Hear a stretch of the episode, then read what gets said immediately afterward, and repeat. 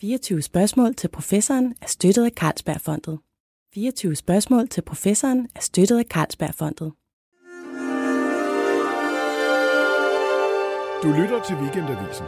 Her kommer 24 spørgsmål til professoren med Lone Frank. Jeg har sådan en, øh, en utopisk drøm inde i hovedet, som jeg har haft rigtig mange år. Jeg kan faktisk ikke huske, hvor mange. Men, men det handler om, at hver gang jeg sidder og føler, at jeg arbejder for meget, eller, eller mit liv er træls, eller et eller andet går mig imod, så tænker jeg på, ja, men jeg skal egentlig også snart tage mig sammen, spare lidt op og flytte til Sri Lanka. Øh, og der har jeg sådan en idé om, jeg tror det er, fordi jeg engang så en dokumentar om Arthur C. Clarke, den her futurist og science fiction forfatter, som boede på Sri Lanka. Og det virkede virkelig som sådan et øh, langt væk liggende paradis. Og jeg forestiller mig, hvis jeg kommer derned, så vil jeg slippe al kreativitet løs. Altså alle de der øh, mærkelige bremser, jeg er sikker på, jeg har inde i mig et eller andet sted, og derfor laver jeg hele tiden det samme, og, og det befinder sig inden for et eller andet sådan lille område. Ikke? Men jeg er sikker på, at jeg har alle disse ting inde i mig, som kunne komme ud, hvis jeg bare var på Sri Lanka og levede det her liv uden fast arbejde osv. Det er min drøm, øh, og har været det længe, og er sådan en, det er nok en, kan man kalde det en utopi. Og vi skal snakke meget mere om, om utopier i dag, øh, især moderne utopier, og hvordan de ytrer sig. Øh, og det skal vi med en kommende ekspert i utopier, vil jeg sige. Du er jo godt på vej, Nina Vognsen. Tak. Velkommen til dig. Tak skal du have. Du er antropolog øh, og lektor ved afdelingen for antropologi på Aarhus Universitet. Og hvad er din egen utopi? Min egen utopi er et, øh, et universitet, hvor man øh, har uanet øh, tid til at forske, og masser af penge til at tage derhen, hvor, man, øh, hvor ens data er. Øhm, hvor det der med at undervise og vejlede fylder noget, men ikke, øh, ikke det alt overskyggende, som jeg oplever, det gør i dag. Så min utopi er et sted, hvor jeg kan gå hen og sætte mig og være uforstyrret og fordybe mig og forsvinde væk i tanker og bøger og, øhm, og også i øh, samtaler med mine kollegaer. Samtaler, der ikke handler om, hvor vi skal finde de næste, forskningsmidler, eller hvordan vi skal øh, indrette øh, forårets øh, læseplan. Og så, så man, man kan sige, at din utopi er i virkeligheden universitetet, som mange af os udenfor forestiller os, det er. Ja, og som jeg også selv troede, det var. ja. øhm, og, og, og stadigvæk tror, det er øh, af og til. Mm. Ja. Men der er langt igen. Øhm, men meget interessant, øh, tænker jeg på, vi skulle egentlig have snakket om, eller jeg havde en forestilling om, at vi skulle snakke om borgerløn. Ja. Fordi du har forsket i borgerløn øh, og forsket i byråkrati øh, og den slags. Og så ringer jeg dig op og, og spørger, skal vi ikke, kan vi ikke lave en samtale om det her med borgerløn? Og du siger så til mig, jo, det kan vi godt, men så skal jeg godt nok tilbage og læse på det. Det er faktisk egentlig ikke det, der interesserer mig frygtelig meget lige nu. Øh, og så kommer du ind på det her med, med utopierne. Men jeg synes, det var sjovt, øh, broen til det her med borgerløn. Fordi jeg sagde jo med det samme, ja, det er jo interessant med borgerløn, fordi at Øh, altså, vi ved jo, hvor det kommer fra. Det er sådan øh, altså noget, noget venstrefløjshalløje. Og så kommer der på et tidspunkt, så er der jo de her øh, nye, rige Silicon Valley-typer, der også begynder at tale for borgerløn. Og så bliver alle jo bange og tænker, så må der være noget galt med det. Og så siger du i virkeligheden, jamen, jamen og det er jo interessant med de her venstrefløjsfiduser, at de ikke kan lide det her. Og de her unge, rige mænd, altså det er jo egentlig dem, du tager fat på med de nye utopier, ikke? Jo, øh, og jeg vil sige, det hænger sammen med det udgangspunkt, så nu går jeg lige to skridt tilbage i det, mm. du, øh, ja. det du spørger mig om, og det var alt det her med byråkrati, som jeg har siddet og forsket i rigtig mange år. Så skulle jeg finde på noget nyt at lave, da jeg havde skrevet min bog færdig, og jeg synes nu måtte der godt ske mm. noget nyt. Og så blev jeg optaget af alle dem her, der prøver at sidde og slippe af med byråkrati. De her drømme, der er om at slippe af med byråkrati. Og det var her, at øh, borgerløn det, øh, det kom ind. Som i sin grundform øh, i hvert fald øh, blandt de liberale, er drømmen om, at vi kan skralde øh, i Danmark, så vil det være jobcenterområdet og anden aktørområdet, og alt det byråkrati, der knytter sig til implementering af beskæftigelseslovgivningen væk. Gå tilbage til en eller anden simpel, enkel øh, udbetaling til alle, øh, uden at have alt det her byråkrati og indblandingen af sagsbehandlere udenom det. Øhm, og det er en, øh, det er en drøm, som øh, i stigende grad bliver delt øh, på verdensplan lige nu. Jeg tror dels fordi, at man har set rundt omkring i verden, øh, at de her beskæftigelsesindsatser, man har haft, de aktive beskæftigelsesindsatser, ikke virker mm. øh, tilstrækkeligt, ja. uanset hvor mange gange de bliver redesignet. Øhm, samtidig så har man øh, en hel masse, en ny generation af unge, meget rige, som er blevet meget rige meget hurtigt. Det vil sige, det er ikke nødvendigvis folk, der har arvet store formuer, de har brugt hele deres liv på at bygge op, men som de er kommet relativt nemt til. Og blandt de her unge er der også en optagelse af øh, en optagethed af social bæredygtighed, øh, klima, og hvad sker der med kloden, ressourcer, der er ved at slippe op osv. Mm. Og, øh, og for dem er, er borgerløn også utroligt tiltalende. Så på den måde begyndte de her mennesker at komme ind øh, i, i min forskning. Øhm. Men det er, jo så, det, er jo, det er jo så sjovt, at det er et, altså som du sagde, det er sådan lidt et, et, et skuffeprojekt. Altså det er noget, der er ved at udvikle sig, det her, ikke? med at du skal kigge på, på utopier. Moderne Jamen utopier. det udviklede sig ligesom øh, sideløbende med, at jeg så er blevet ved med at se på borgerløn. Det har bare lige været lidt langt væk, fordi jeg har mm. nogle andre projekter, som jeg også ligesom skulle øh, holde hale i, så det gled øh, lidt i baggrunden. Men, øh, men, øh, og sideløbende med det har jeg så begyndt at kigge på, hvad er det de her unge øh, rige, og typisk mænd, men ikke ja. kun, øh, de er, hvad er det, de er optaget af? Mm. Og det kommer vi øh, ind på, og vi skal se på nogle af dem, sådan øh, snakke lidt mere i dybden om dem. Men, men lad os lige tage det her med, med utopia. Ja. Altså, hvor kommer udtrykket overhovedet fra? Det er jo god gamle Thomas More. Ja rådgiver og, og hvad der hedder øh, øh, ven, kan man næsten sige, til Henrik den 8. i ja. 1500-tallet, ja. der starter. Ja. Hvad er det, han laver? Jamen, øh, altså, på det her tidspunkt var det en, øh, en, en udbredt genre, vil jeg sige. Det er ham, der ligesom siger utopia. Men den her idé om, at den måde, man kan fremsætte øh, politisk øh, kritik eller antisystem tanker på, det er ved at forestille sig, at man har mødt en rejsende, som har været øh, ude og at, at se verden. Det er jo på et tidspunkt, hvor øh, øh, øh, Amerika Vespucius og alle mulige andre render rundt og opdager den nye verden, mm. og der er stadigvæk ligesom stor del af kloden, man slet ikke ved findes, så der er god lejlighed til at forestille sig, at der er samfund rundt omkring, som har indrettet sig fuldstændig radikalt anderledes. Og det er så blandt andet også det, som Thomas More han, øh, gør i sin Utopia, hvor han øh, forestiller sig at møde en, øh, en rejsende i, i gaderne i, øh, i Brygge, øh, som er lige kommet hjem fra en ekspedition, og han har så været strandet på den her ø, Utopia. Mm. Øh, og når den er særlig spændende, er det jo dels fordi han navngiver fænomenet, men også fordi, at i hans bog, der får vi ligesom udkrystalliseret mange af de træk, som man kan se i den her genre. Det er altså typisk på en ø, ligesom dit Utopia på Sri Lanka. Yeah. Det er typisk øh, et sted, hvor man på en eller anden måde forestiller sig, at der ikke er alt muligt andet. Jeg tror måske, at dit Sri Lanka er tilstrækkeligt langt væk til dig, til du forestiller dig, at det er relativt uberørt. Der er det i din tanke. Mm. Øhm, og på samme måde øhm, forestiller man sig typisk, at det skal være et sted, hvor der ingenting er.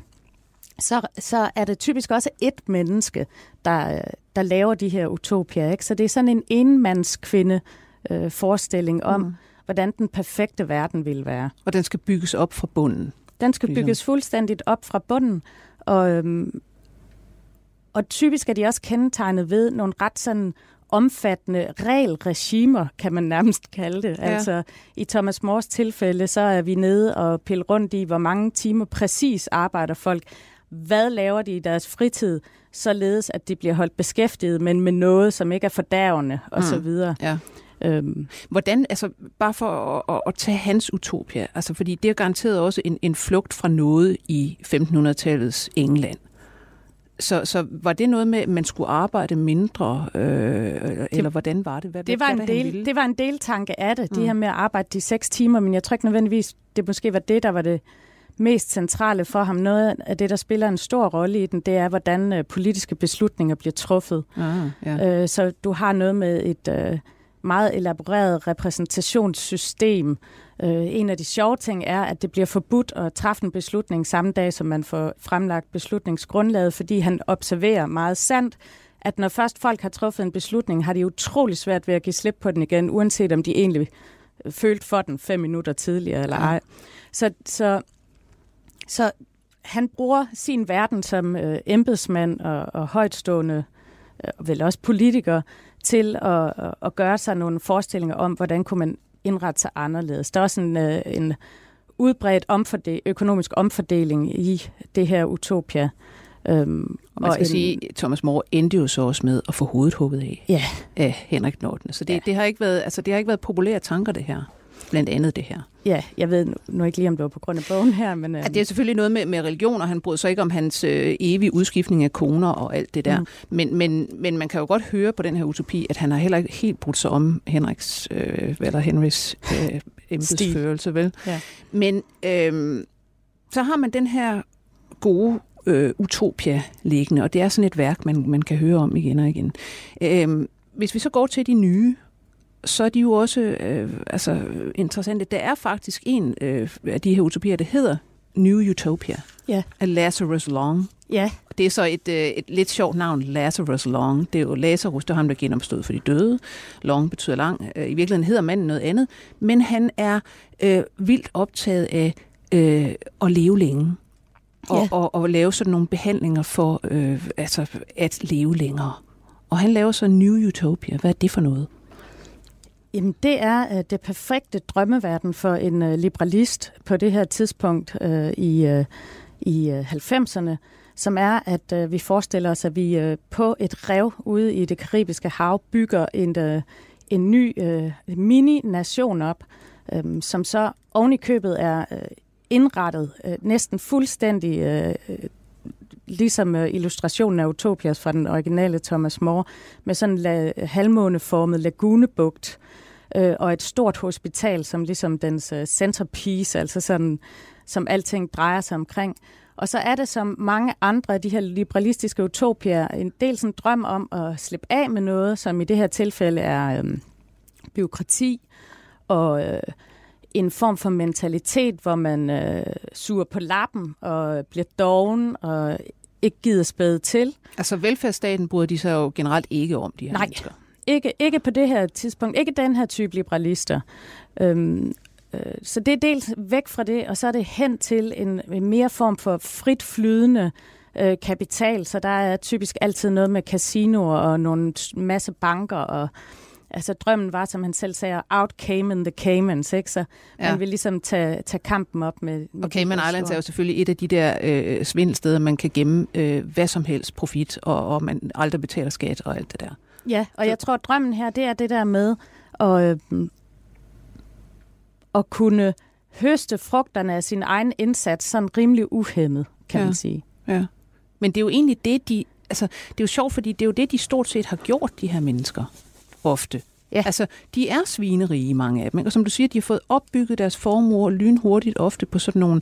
Altså, øh, de har været øh, entreprenører, de har lavet nogle firmaer, og, og mange af dem er jo også kommet ved, at man har sikkert øh, brugt nogle loopholer osv. osv. Øhm, så det er meget sjovt, at, at de alligevel er så... Altså, øh, det er så vigtigt, det der med ingen skat og, og, og væk fra byråkrati osv. osv. Ja, Altså, jeg tror simpelthen, du skal forestille dig, at, øh, og jeg vil gerne adskille de her øh, på det her tidspunkt fra øh, de nye Silicon Valley-typer, for jeg synes faktisk, det er noget radikalt anderledes, der mm. foregår der. Men, men øh, på det her tidspunkt har man den her idé om, at øh, lige om lidt bryder nationalstaten sammen. Ja. Øh, fordi de kan simpelthen ikke øh, blive ved på den måde, at øh, velfærdsstaten øh, suger kapital ud af, af det private, og, og, og større og større borgergrupper ligesom henslæber livet som øh, mm. øh, på passiv forsørgelse. Ja. Og nu, øh, nu er vi jo så ved 1990'erne, som du siger, og, og ja. et af de første her af de her nye utopier. Hvor mange har du set på, sådan cirka, og, og, og hvordan foregår det, altså forløbet, at, at du går ud simpelthen i på nettet og finder, hvad sker der? Ja. Ja. Og så sidder jeg og piller rundt der, og øh, jeg øh, vil ikke sige, at jeg er meget mere øh, metodisk end det, fordi langt hen ad vejen er jeg ikke helt sikker på, hvad jeg laver, ja. vil jeg sige. Så, men, øh, men jeg prøver at være rimelig så øh, øh, disciplineret, at når jeg finder et af de her steder, så prøver jeg at, at simpelthen finde alt, hvad jeg kan finde på det, og gå tilbage og finde, øh, hvor er det, de har deres inspiration fra. Og hvor mange har du forløbig, sådan som du siger? Det her, det, det, det falder ind under det, jeg, jeg i hvert fald gerne vil, vil kigge på. Sådan cirka. Øh. 10-15 stykker. Øh, ja, men jeg ligesom... Øh, jeg, jeg samler ikke på utopier som sådan. Jeg samler på de der forbindelser, der er mellem stederne. Mm. Så, så nogle gange, så noget af det, jeg har siddet og samlet på, er sådan gået ret meget ud af en tangent. Øhm, så for eksempel øh, af, dem, af den her type, der er der altså en, en velbeskrevet øh, faktisk øh, liste og opgørelse over dem på, jeg ved ikke, flere hundrede af sådan nogle små forsøg, øh, som aldrig rigtig udmyndter sig. Nogle er ikke større end nogens øh, kælder.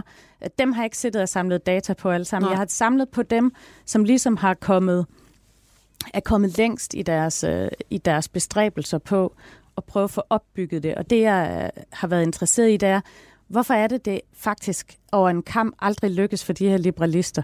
Ja. Altså, de er nogle af dem med flest penge og bedst forbindelser, og så lykkes det aldrig. I modsætning til stort set et hvilken som helst andet øh, religiøst, ideologisk, øh, madbeslægtet øh, øh, form for øh, utopia, som springer op hist og pist. Ja, fordi nu du siger det, altså jeg sidder også og tænker, jeg, jeg læste det skriv, du sendte til mig om, om nogle af de her utopier, og der var jo ingen religiøse iblandt. Og, og netop når jeg tænker på utopier, så er det så er det med det samme, så tænker jeg på øh, Jim Jones og Jonestown, ikke? Altså, som så, øh, altså det er en utopi i, i Guyana, øh, det ender så med, at de tager livet af sig selv, og så videre, så videre. Der er alle de her guru, Rajneesh i Oregon, der havde en, en, en utopi, der varede ganske længe, før at det så faldt fra hinanden. Og man kan sige, sådan noget som Amish-befolkningen i USA, det er jo en, en utopi, der har varet flere hundrede år. Altså det er nogen, der lever efter nogle gammeldags mærkelige forskrifter, fuldstændig uden for det normale samfund stort set, ikke? og som bliver ved med at leve på den måde. Så, så religiøse utopier har vi hele tiden, og som du siger, nogle af dem lykkes altså i, i længere tid, ligefrem øh, nogle hundrede år.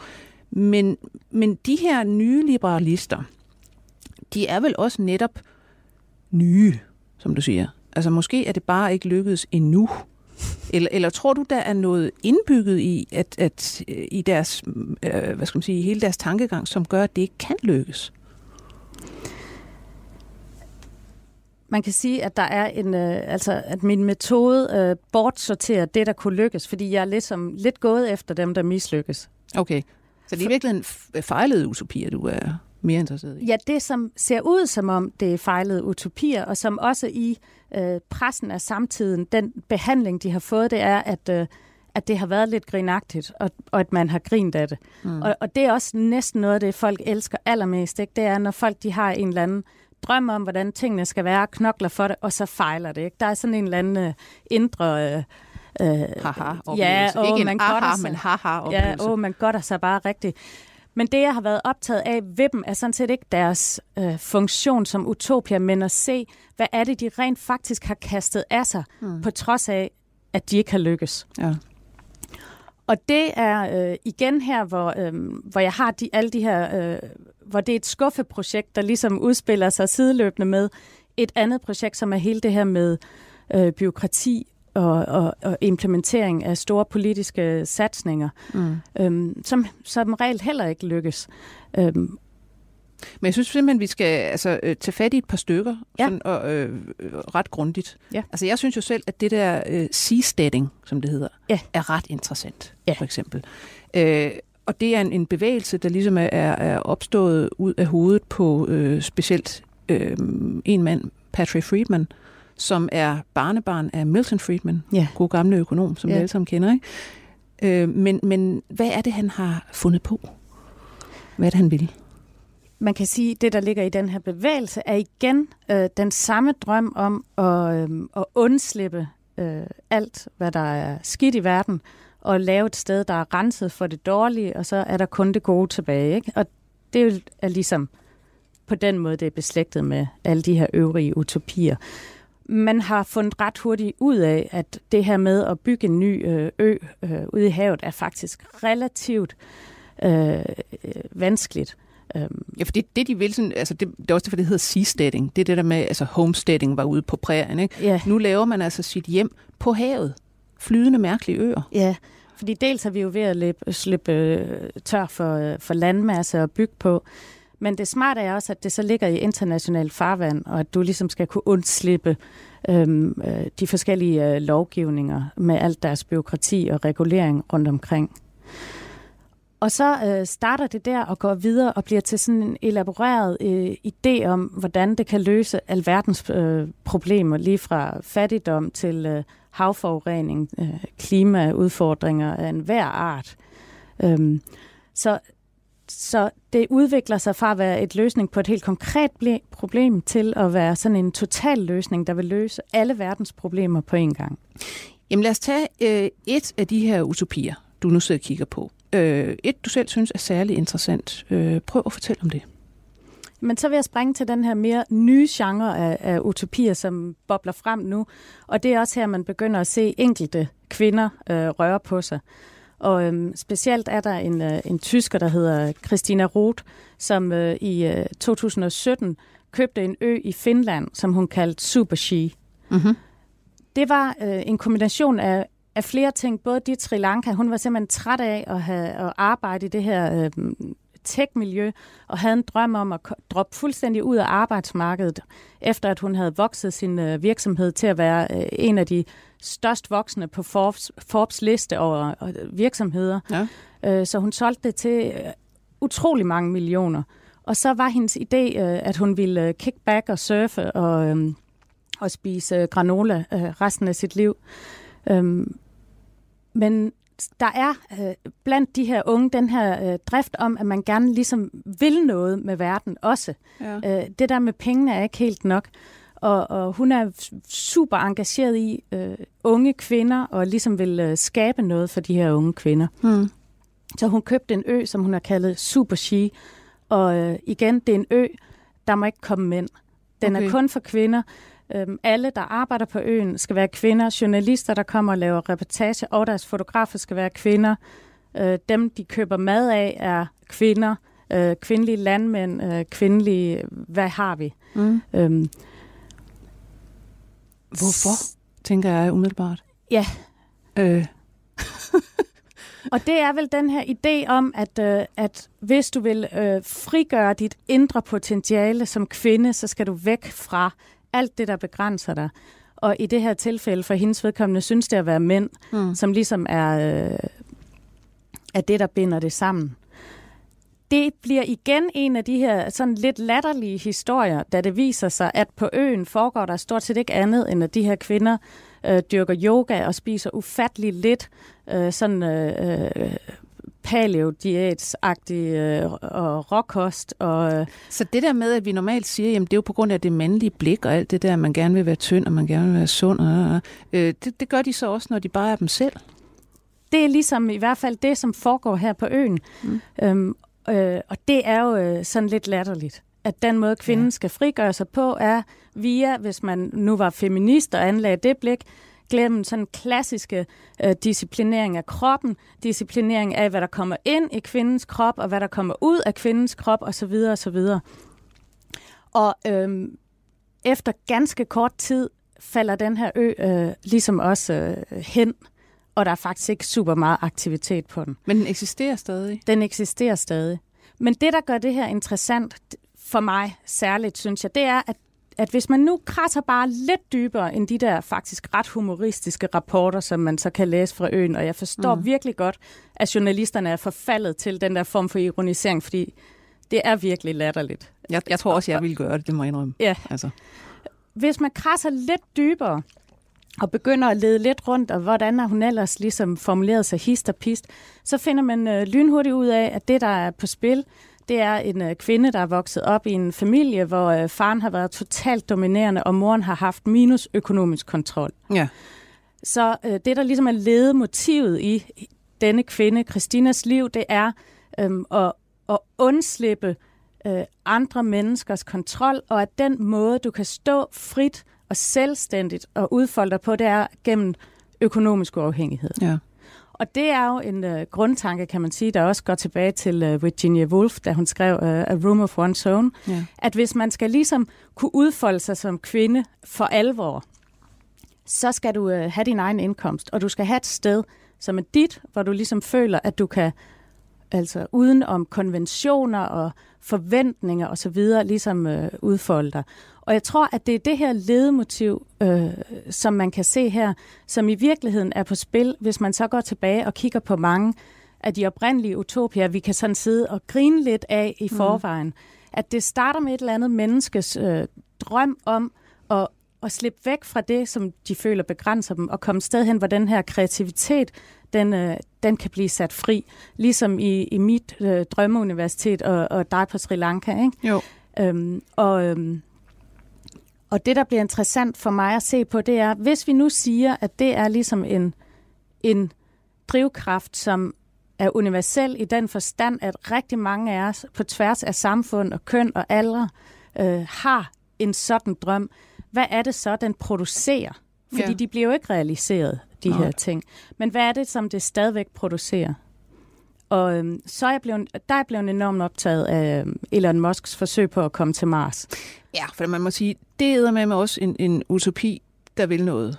Øh, altså umiddelbart tænker jeg, meget, meget mærkelig utopi. Ja, altså jeg kan godt se øh, slippe væk fra noget og så videre, men at tage til Mars, hvor der er ingenting at komme efter. Livsbetingelserne er fuldstændig vanvittigt hårde. Alt skal medbringes. Øh, men man må regne med, at folk dør på vej derop og aldrig kommer tilbage og så videre. Så videre. Jeg tænkte, hvad, hvad, hvad vil de? Hvad, hvad vil de derop? Men, men han vil virkelig gerne derop. Og han mener jo, at, at hvad er det, om, om, om fem år stort set skal de være klar til at løfte de første mennesker til Mars, ikke? Jo. Og så begynde at bo der øh, og lave et sted. Altså, hvad, hvad, ja, fortæl om det. Jeg forstår det simpelthen ikke. Nej, altså, og, og jeg tror, at... Øhm, altså, jeg forstår det godt, fordi det er fandme da for vildt, ikke? Altså, så på den måde tror jeg, at i en forstand, så er den beslægtet med en hver anden form for eventyrdrift, der har ligget og rørt sig i en hver anden, øh, der har kastet sig ud på det hvide hav. Øh, ikke helt sikker på, hvad der ligger over på den anden side. Men, men øh, det er jo også, øh, tænker jeg, lidt mere end det. Fordi for ham er det også øh, ligesom i familie med alle hans andre forsøg på at, at redde menneskeheden via øh, elbiler, øh, solenergi.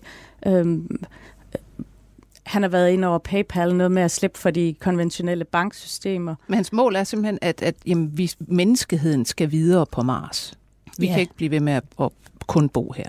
Nej, Nej. Hvilket er en tosset idé i sin grundform, i og med, at det vil være væsentligt nemmere, tror jeg, at, at gøre noget ved jorden, end det vil være ja. ligesom at, ja. at, at terraforme, som man kalder det, eller jordliggøre uh, Mars, som er en helt anden total udknaldet uh, og skidesjov uh, bestræbelse, som uh, primært trives i science fiction, men også nogle steder i videnskaben.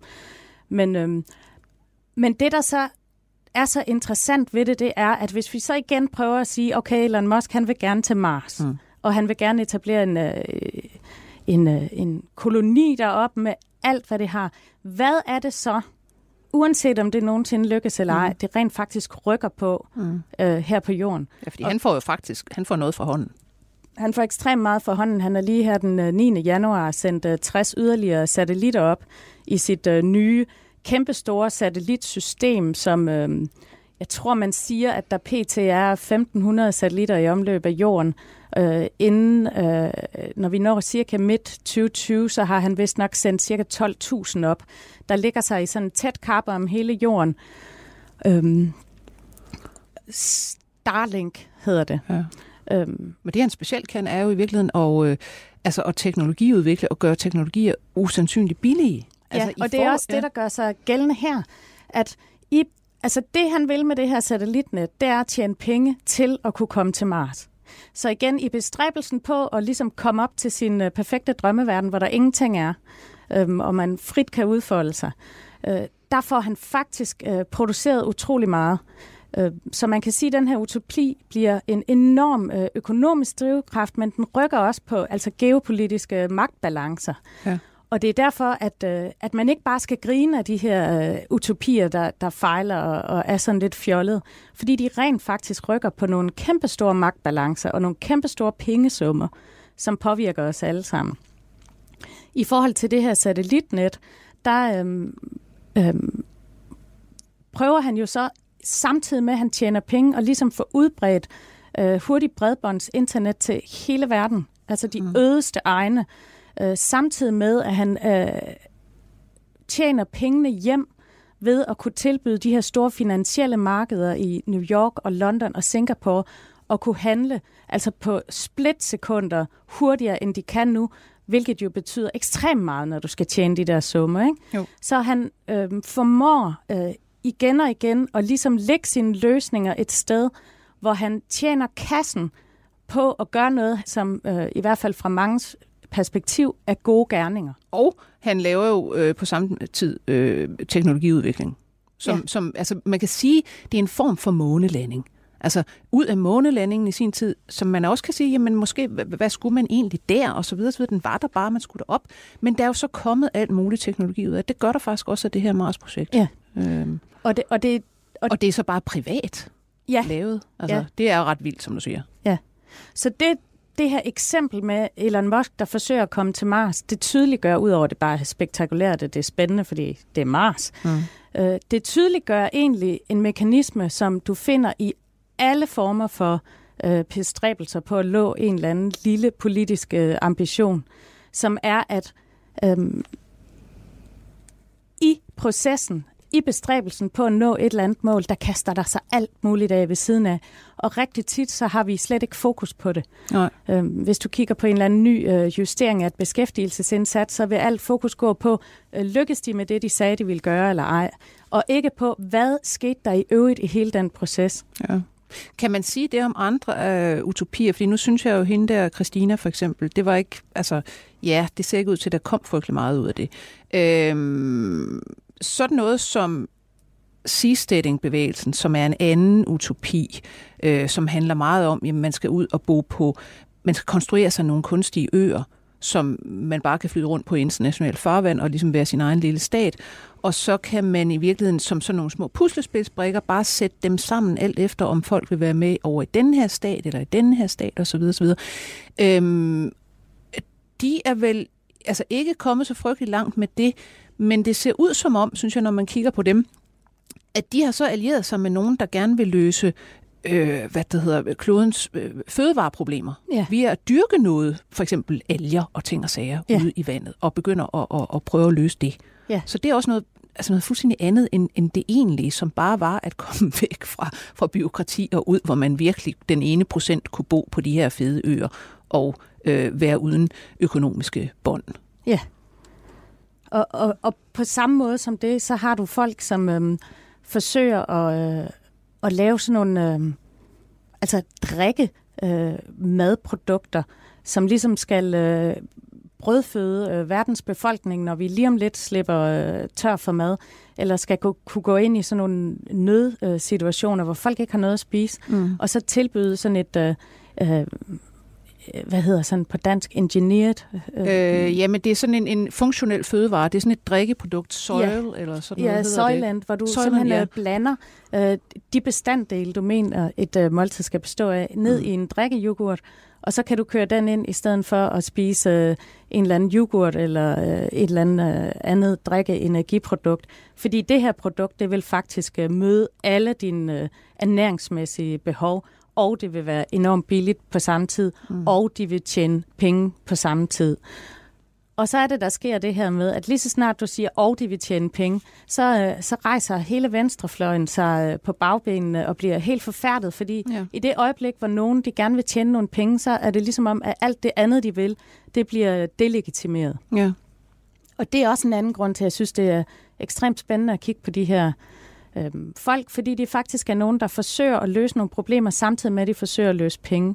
Og det er sådan en ny måde at tænke investeringer på, som kommer til at fylde mere og mere, og man kan kritisere det sønder sammen.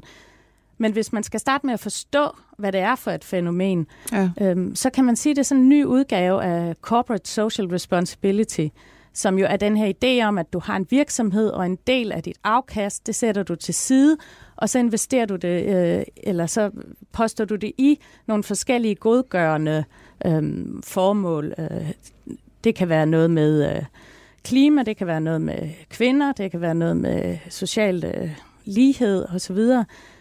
Og så er der den nye bølge, hvor de siger, hvorfor investerer vi ikke direkte vores penge og prøver at tjene vores penge på ting, der samtidig mm. øhm, gør et eller andet godt. Ja. Og det er så der, hvor man for eksempel vil se gamle sorte energivirksomheder prøve at omlægge deres produktion til vind og vand mm. og sol og så videre. Vi ser det jo lidt med Dong, det nu øh, ja. såkaldte Ørsted. ja, som, som gør det. Ikke? Altså, ja, det er et rigtig godt eksempel. Men nu sagde du før det her med, at du er interesseret i mislykkede projekter. Ja. Øh, hvorfor? Fordi de er så i øjenfaldende i deres latterlighed på en eller anden måde. Og det jeg gerne vil, det er at vise, at det er faktisk ligegyldigt. Altså det er ikke nødvendigvis altid det, der er pointen. Og jeg tror især for mange af de her øh, super rige mennesker, er det ikke nødvendigvis pointen, at det skal blive til noget. Eller det er en art forsvindingspunkt, man arbejder hen imod, og det er det, der sker i processen. Mm.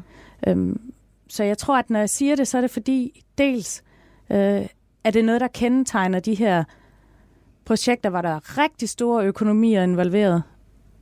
Og det er også der, hvor det bliver så tydeligt, at de her små, for andre udforstående, fjollede idéer om øh, en, en lille ø til mig og mine venner, de øh, holder op med at være så frygtelig fjollede, fordi de faktisk flytter på øh, forskellige øh, lovgivninger. Hvis du tager et eksempel som Peter Thiel, som øh, har, ligesom så mange andre, kan jeg forstå, rige øh, mennesker i kølvandet på, at Trump Han er sådan en, Silicon Valley Han er også sådan en Silicon Valley-type. Det er ham, der har øh, været primær øh, bag PayPal. Mm.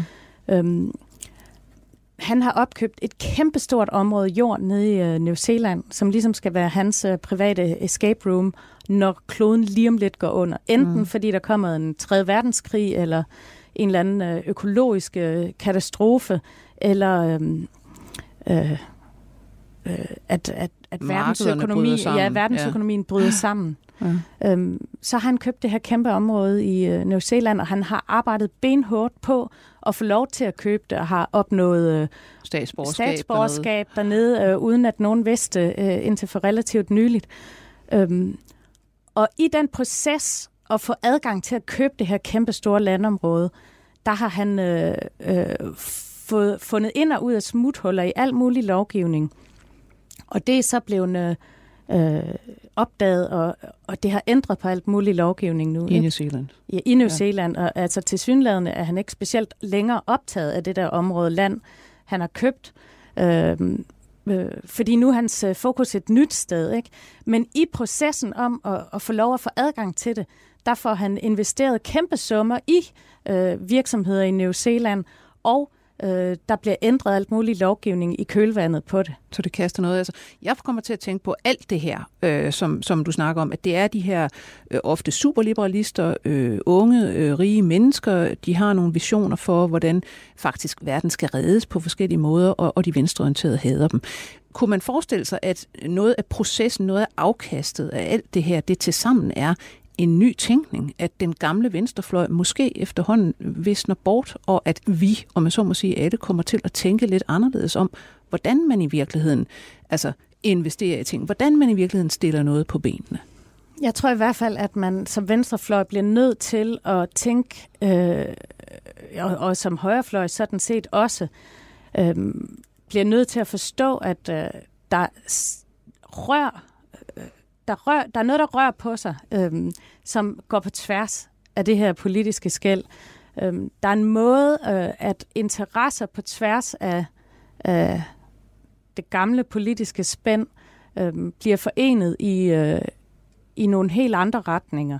Og at hvis man ligesom vil blive ved med at forsøge at forstå det i sådan en enten øh, venstrefløj, øh, pro-velfærdsstat eller højrefløj, pro det totalt frie marked, så kan man ikke indfange, hvad det er, øh, der er ved at røre på sig lige nu, som er nogle øh, store summer penge, øh, der bevæger sig i sådan et form for, jeg ved ikke om transnationalt rum vil være mm, det rette begreb, men du begynder at se store virksomheder, der går ind og påtager sig øh, uden at blive spurgt om det i øvrigt, og, og løse nogle problemer, som de bedømmer, det kan nationalstaterne ikke. Ja.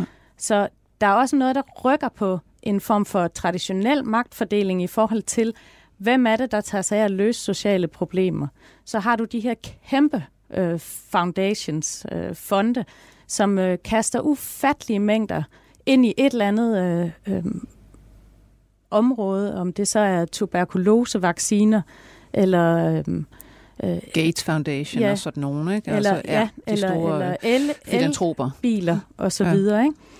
Øhm, og det er den her øh, ligesom nye filantropisme, hvor man øh, igen ikke bare giver et afkast, men decideret investerer sine penge på en måde, som man tror bidrager mm. til noget godt.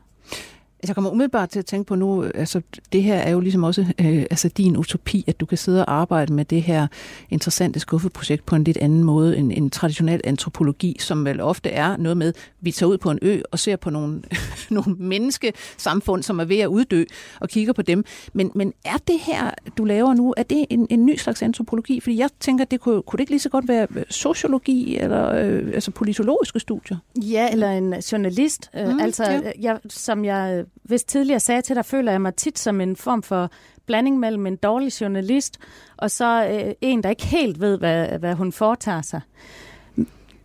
Men, de to ting er da vist de samme. I hvert fald så kan jeg bare se, at der er noget øh, i det her, som jeg synes er for vigtigt til øh, ikke at beskæftige sig med. Og og det passer ikke særlig godt ind i, øh, i sådan et eller andet rigidt øh, metodedesign, øhm, hvor du udvælger og samler og, og øhm, fordyber dig i et lille bitte ting. Øhm, der er et eller andet, der bliver vundet øhm, ved at ligesom skimme overfladen af, af et ret stort område. Øh, jeg tror, det er en ny måde, måske for mig i hvert fald, at tænke, hvordan man kan øhm, lave en øh, humanistisk forskning af øh, storkapitalistiske bevægelser i virkeligheden. Hvad, hvad siger dine øh, antropologiske kolleger til det, altså på det her øh, rigide universitet, hvor man sidder og snakker bevillinger og, og almindelige metoder, og hvad gør vi osv.?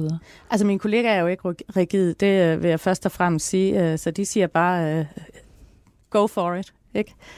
Øhm, øh, jeg vil sige, at øh, antropologien i, i, øh, i Danmark i al almindelighed udmærker sig ved at være øh, utrolig øh, kreativ og fleksibel øh, i forhold til, øh, hvad jeg oplever i udlandet.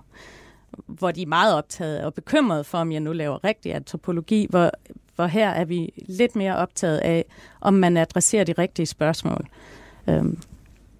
Så det kommer faktisk tæt på sådan en form for antropologisk utopia? Det kan man måske også sige, ja.